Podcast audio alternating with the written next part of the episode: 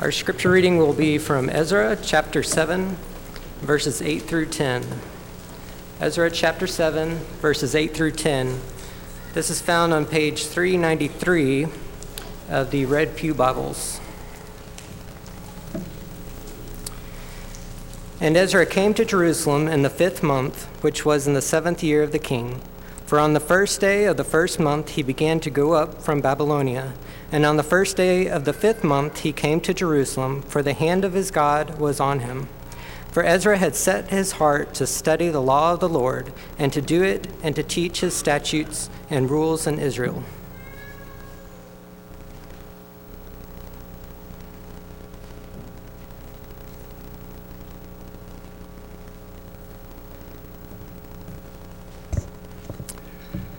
I am uh, I'm not Ed Wharton.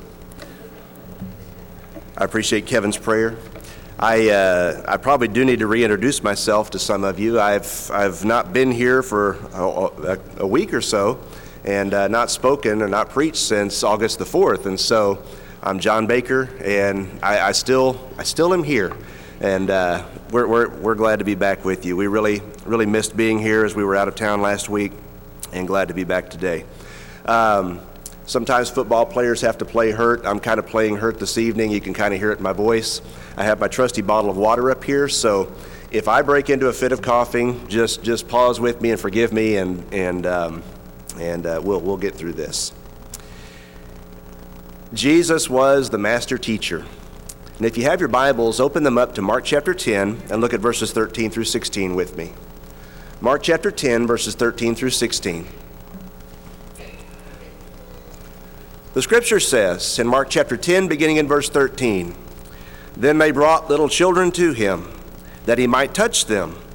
But the disciples rebuked those who brought them. And when Jesus saw it, Mark 10 14, he was greatly displeased and said to them, Let the little children come to me, and do not forbid them, for of such is the kingdom of God. Assuredly, I say to you, whoever does not receive the kingdom of God as a little child will by no means enter it. And he took them up in his arms, he laid his hands on them, and he blessed them. I would like for us to use this lesson tonight to shine a spotlight on one of our largest, most labor intensive works here at Katy, and that is our children's Bible class program. Jesus said, Let the little children come to me. That tells me something about the Savior. It tells me that he was interested in young children. He was interested in making sure that they had access to him. It also tells me that he was winsome, that people wanted to be around him. It's significant that little children wanted to come and to see and to meet Jesus and to learn about him, just as the adults did. And just like adults today sometimes do, the disciples, they thought Jesus had more important things to be concerned about. Certainly, he was here to save souls and he was here to redeem man from his sin. And because of that, he didn't have time for little children and their games and their silliness and, and all that goes with little children. Jesus was angry when they rebuked the children, it says in verse 14. He was displeased. And he taught a lesson let those little children come to me. And it's also significant that Jesus spoke about the innocence of little children. He says, This is what the kingdom of heaven is like. If you want to know what it means to be my disciple, if you want to know what it means to come to God, you need to understand something of a childlike faith, a faith that trusts, a faith that is innocent, a faith that is free from ulterior motives and, and all kinds of manipulation. Let the little children come to me. We put, as a congregation here, a tremendous amount of time, a tremendous amount of effort, a tremendous amount of investment in reaching our young kids for God. And I want us to just spend a few minutes this evening thinking about why we do that, how we can do even better, and what God wants from us where this program is concerned. What I want us to do with our study tonight is two things. I want us, first of all, to consider some excellent reasons to support our children's Bible classes. You know, biblically, a congregation does not have to have a Bible class program. Biblically, we could assemble for worship on the first day of the week, and we could do what the Bible commands us to do, and we could all go home. But there is something noble and something good, something worthwhile about having a Bible class program. Excellent reasons to support it. And then, secondly, some practical suggestions for all of us as pertains to our children's Bible class program. Number one this evening, as we think about what Jesus wants from us, He's interested in young children. Young children need to be brought to Him so that they can know who He is, so that they can develop a faith in Him, so that they can know when the time comes what they must do to be saved. Five excellent reasons to support children's Bible classes. Number one, as you think about children's Bible classes, this was something that Jesus prioritized himself. In Mark chapter 10, verses 13 through, uh, 13 through 16 that we just read, Jesus welcomed little children. This was not the only time in his ministry that Jesus did this. Turn in your Bibles, if you would, to Matthew chapter 18 and look at verses 1 through 4. Matthew chapter 18, verses 1 through 4. Why should I support children's Bible classes? One reason is because it was a priority of Jesus himself. Matthew chapter 18, verses 1 through 4. The disciples ask a question Who's the greatest in the kingdom of heaven? And Jesus said to them, having called a little child and set the child in the midst of them, Matthew 18, verse 3 Assuredly I say to you, unless you are converted and become as little children, you will by no means enter the kingdom of heaven. Therefore, whoever humbles himself as this little child is the greatest in the kingdom. Whoever receives one little child like this in my name receives me. Brothers and sisters and friends, young children are precious to Jesus Christ. You cannot read about his life and his ministry without coming to that conclusion. They are precious to him. And my question for you is this Are young children precious to you? Do you see in them a soul that was created by God, that we have as a congregation a responsibility to contact and to nurture and to develop for the glory of God? You know, interestingly enough, the Bible puts the onus of a child's spiritual education upon the home. In Deuteronomy chapter 6, verses 4 through 6, God gave the responsibility of training up children to families, to moms and dads, grandparents. God gave that responsibility primarily to the home, but that does not mean that the church ought to be left out of the process. Jesus loves the little children. Children are precious to him, and if we're going to be like our Master, Jesus Christ, that ought to be a priority that all of us have as well. Excellent reason number two to support children's Bible classes the seed principle. The seed principle. Open your Bibles to Galatians chapter 6 and look at verse 7. Galatians chapter 6 and verse 7. Listen to what the inspired writer tells us. In Galatians chapter 6 and verse 7, he says, Do not be deceived. God is not mocked. For whatever a man sows, that he will also reap. My question for all of us tonight what are we sowing? What are we intentionally planting in the ground, hoping for a harvest? As a congregation, doesn't it make sense that we would sow and we would invest and we would plant as much as we can the seeds of God's Word and His love and faith in Him in our young children because we want to see a harvest one day? Good things don't just happen. Somebody has to make them happen. A good harvest, a good crop doesn't just spring up by itself. Somebody has to do some sowing. And because that's true, we want to sow and invest good seed in the hearts of our young children.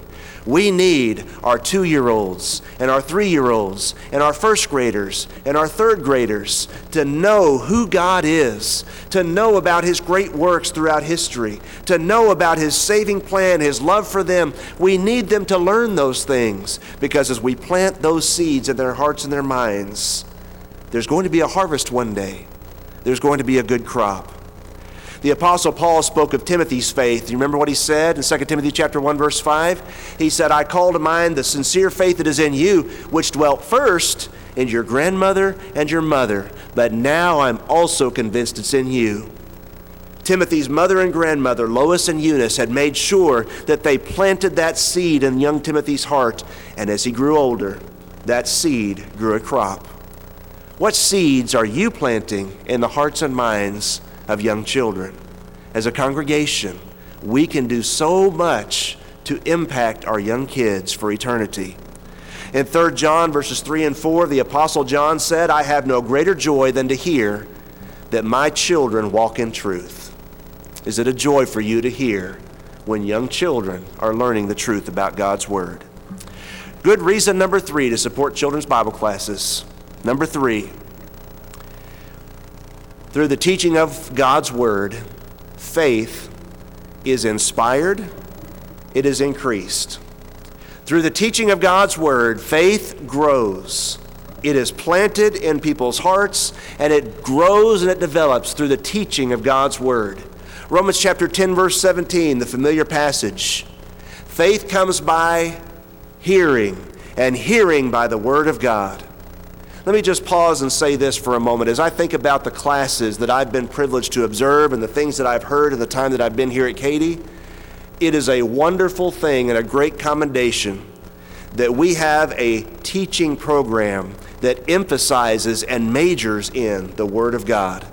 We want more than anything for our young children, our older kids, our adults to hear and to know what God has said. Is there any word from the Lord? Jeremiah 37, verse 17. And we want all of our Bible classes to answer that question. Yes, there is a word from the Lord. He has spoken because we believe as Christians that that's how faith grows. It doesn't grow any other way other than by us hearing and responding to in obedient submission the word that God has spoken. And so we have just a limited time and a limited number of opportunities to plant in our young kids' hearts the ideas and the concepts and the principles that are found in the Bible. But we believe that when we do those things, that faith will be established it will be increased. The time is coming when all of our kids are going to have to say, like Joshua, Choose you this day whom you will serve. They're going to have to decide who they're going to serve. Joshua went on to say, As for me and my house, we will serve the Lord. Joshua 24, verse 15. But the time is coming in their lives when they're going to have to choose for themselves what they believe, why they believe it. And the Bible is urgent about the concept of teaching. It tells us that we are to teach constantly the words, the oracles of God. 1 Peter chapter 4 verse 11. The Bible tells us that older women are to teach the younger among other things. Titus chapter 2 verses 3 through 5. We need to be involved in teaching because that's how faith grows. That's how faith is strengthened. That's how faith is encouraged. Number 4. Why should I support children's Bible classes? Because the devil is hard at work. The devil is hard at work. He is after your kids, no matter what age your kids are. He is after adults, no matter what age we find ourselves. I'm always fascinated by the temptation of Jesus. In Luke chapter 4, verses 1 through 12, the devil tempted Jesus three times. And after Jesus re- resisted each temptation successfully, the scripture says in Luke 4, verse 13, that the devil departed from Jesus until an opportune time. The devil is always looking for an opportune time, and he has not delayed in causing all kinds of influences to come into this world that are going to negatively influence our kids. You know, I was here on Friday. I was sitting in the office there, and a bunch of concrete trucks came into the parking lot. And they started pouring the concrete for the parking lot out there. And I was studying for this lesson. It was interesting as they were pouring the concrete, there must have been a dozen at least men standing out there, and they were smoothing over that concrete just as fast as they could. And as fast as they could get it poured, they were smoothing it over. And they didn't stop, they didn't take a break, because you know why? The concrete's going to set quickly. And if they don't get that concrete where it's supposed to be in time, it's going to be too late. They're going to have to break it up and start all over. Brothers and sisters and friends, our young children are like wet concrete. We have a limited amount of time, not much time to set the foundation. And the devil is hard at work. He's constantly looking for opportunities in their lives. Turn back in your Bibles, if you would, to Proverbs chapter 4 and look at verses 3 and 4. Proverbs chapter 4, verses 3 and 4. Jesus said, Let the little children come to me, for of such is the kingdom of heaven. We don't ever want to be guilty of keeping our children from Jesus, do we? We don't ever want to be guilty of the sin of restraining them by our actions, by our neglect. of coming to our Lord.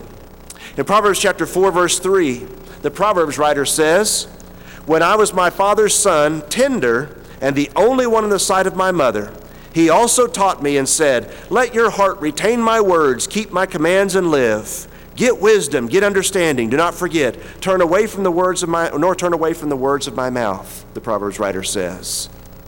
Look, if you would, at Proverbs 4, verse 3. One of the things he says in that passage is kind of intriguing. He says, My father came and began to instruct me when I was, my translation says, tender. This father was wise. He started to instruct his son while he was still young, tender. We need to teach our kids while they're tender. Sometimes teaching occurs too late. Sometimes it's not until a crisis happens that we begin to seriously think about spiritual influences and spiritual concepts. This man was wise because he planted good seeds in his son's heart while he was still tender, the devil's heart at work. Number five, why should we support children's Bible classes? Excellent reason number five, because we have something precious to communicate. We have something important to say. Do you believe that? Do you believe that the message of God's Word is important? Do you believe that it is necessary? Do you believe that man shall not live by bread alone, but by every word that proceeds from the mouth of God? Do you believe that? You know, one thing that makes for a good sermon is this there are many things that go into a sermon. One of the things that makes for a really good sermon is the fact that the preacher has something to say. He doesn't just have to say something.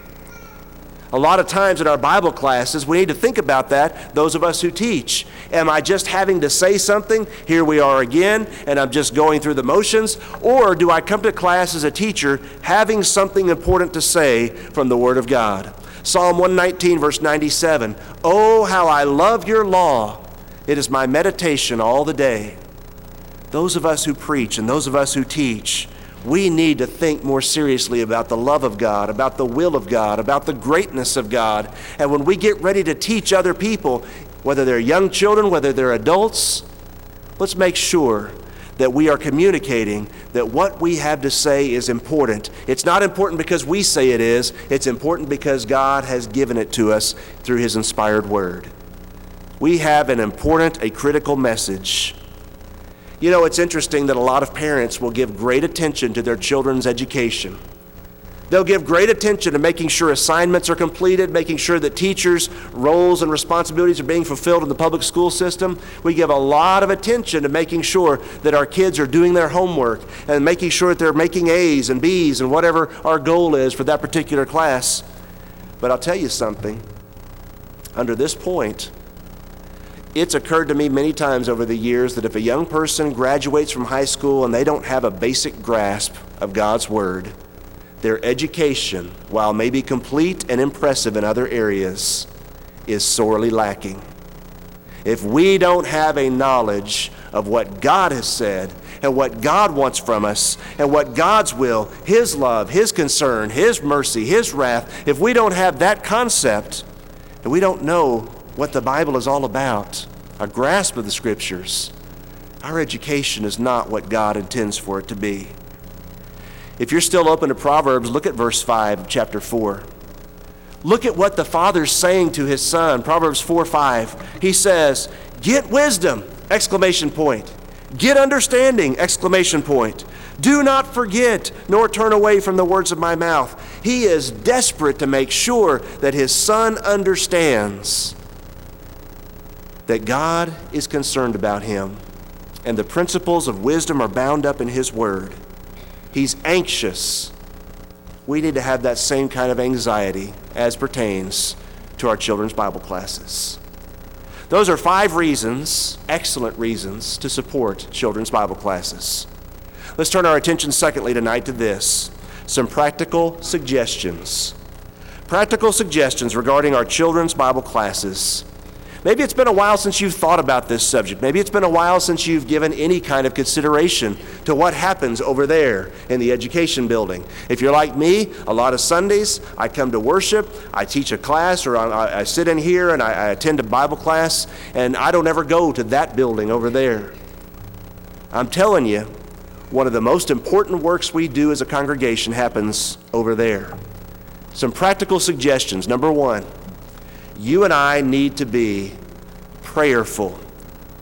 Prayerful for our Bible class program. We need to pray for our elders and their wisdom. We need to pray for the coordinators. We need to pray for the Bible class teachers, those who have taught. They can know and identify with me. It is sometimes a thankless task. And we have a number of dedicated teachers who selflessly give of their time, of their energy, of their talents. And they do it because they love the Lord. And you do it because you love little children, you love their souls. Thank God for you. We need to pray for people like that because there are a lot of them among us here. We need to give ourselves to prayer. And not only that, we need to pray for young children. I want to pray for young children first and foremost that they're hearing God's word at home. I hope your children are. I hope that as parents that that's a priority in your home.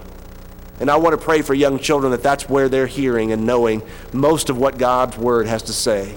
But I want to pray this as well. I want to pray that when they come and they attend here, that it's not just playtime, it's not just wasted time. It is a time in which we are investing spiritual things, age appropriate, but spiritual, in the lives of our kids. We need to pray those kinds of things. Practical suggestion number two. You knew I was getting to this. Consider volunteering to teach. Consider volunteering to teach. We have a program that has a lot of classes and a lot of roles to be fulfilled. In every one of our children's classes, our elders have decided many years ago that there are going to be two teachers. There's going to be a teacher and there's going to be a helper. There are a lot of reasons why they made that decision, good reasons.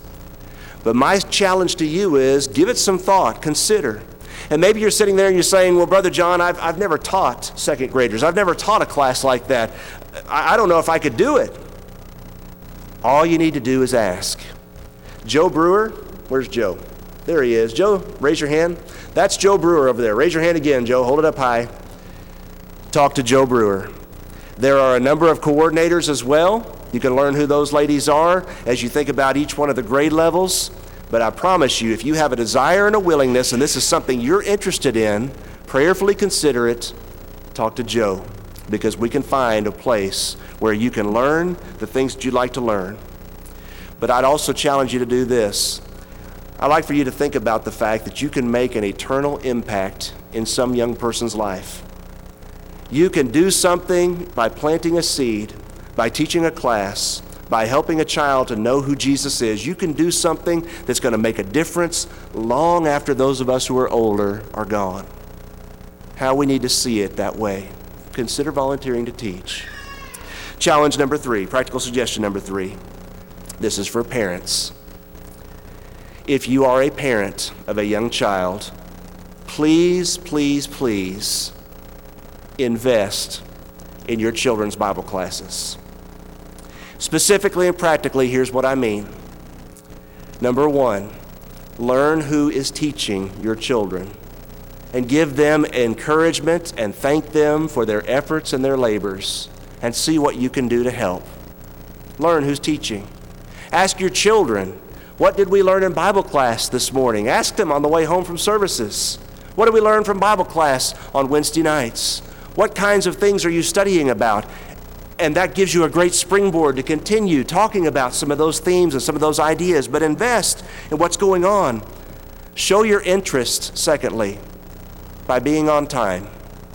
Show your interest in your kids' welfare, in their souls, by showing up for Bible class on time. Matthew 7, verse 12 tells us, Whatever you'd have men do to you, do also to them, for this is the law and the prophets. I understand we live in a city where traffic does what it does, and I understand that sometimes work schedules and things like that are crazy, and I understand the difficulty sometimes of always arriving. But I'll tell you this it may say something about our hearts when we have a pattern of being habitually late. It may well say something. It's something to think about at least. Because if I want to give support and encouragement, and I want my child to grow and to mature and to be spiritually fed by what our Bible class program has to offer, make an effort to be on time. Teachers, by the way, make an effort to be early. It's a frustrating thing. You and I know Sometimes a visitor will come and they'll have a number of small children, and it's a frustrating thing to go to their Bible class and it's five minutes before class is supposed to start and there's no teacher in the room. What are you going to say? How does that look? We need as Christians to think about these kinds of things as we invest in our Bible classes. And then demonstrate appreciation, as I've said, to those who teach. To those who teach, give them your confidence, give them your encouragement, say a kind word to them and tell them how much it means to you that they're involved in and they're learning about your child and that they're concerned for their soul. Many years ago, this article was written in a bulletin. I thought it was very appropriate for this particular subject. It was written by a gospel preacher, and he's recalling what happened when he was young. Here's what he says When I was a child during the week, our Bible class teacher was also a bus driver. Like many others my age, I decided that I could drop out of Bible class. Nobody would miss me anyway. How wrong I was. It took me by surprise when Mr. Tisdale knocked on the door of my home. Maybe it was the hurt in his eyes, maybe it was the look on his face, but he had walked nearly a mile to tell me how much I was missed in Bible class. Whatever it was that brought him there, it worked. I made a promise to Mr. Tisdale to be there the next Sunday. And for the following 25 years, I have been a faithful participant in the life of the church. I even became a gospel preacher. Recently, on a Sunday morning, I thought about Mr. Tisdale, and I had a strong urge to write him. I wrote, Mr. Tisdale, if you had not walked up that dusty road to my house and put your hand on my shoulder, I was a discouraged boy in need of encouragement and desperate to know someone cared. If you had not done that, I would not be a gospel preacher today. One week passed, and I received a reply. Your inspiring letter came right after a near fatal heart attack. It was better for me than a doctor's medicine. You see, I had been reviewing my life and wondering if I had made any difference at all. I have been blessed by your letter which I have read and reread. How strange to think that something I had done so long ago and almost forgotten should bring such comfort and strength today. How glad and thankful I am that I walked that mile to win you back to Sunday school. In this hospital room, your letter has been a source of great and unusual joy. The Bible commands us to stir one another up to love and good works. One of the best ways we can do that is by being involved in our children's Bible class program. May God receive the glory as we invest in young children for eternity. Thank you for your kind attention this evening. Open your songbooks to the song that was announced a few moments ago. Heaven's invitation is yours at this time. If we can help you to obey the gospel through faith in Christ, through repentance, through confession of his name, and baptism, you can become a child of God. You can become a Christian. If you're ready to make that decision this evening, or if you need to respond and ask for prayers, whatever your need is, won't you come? All together we stand and while we sing.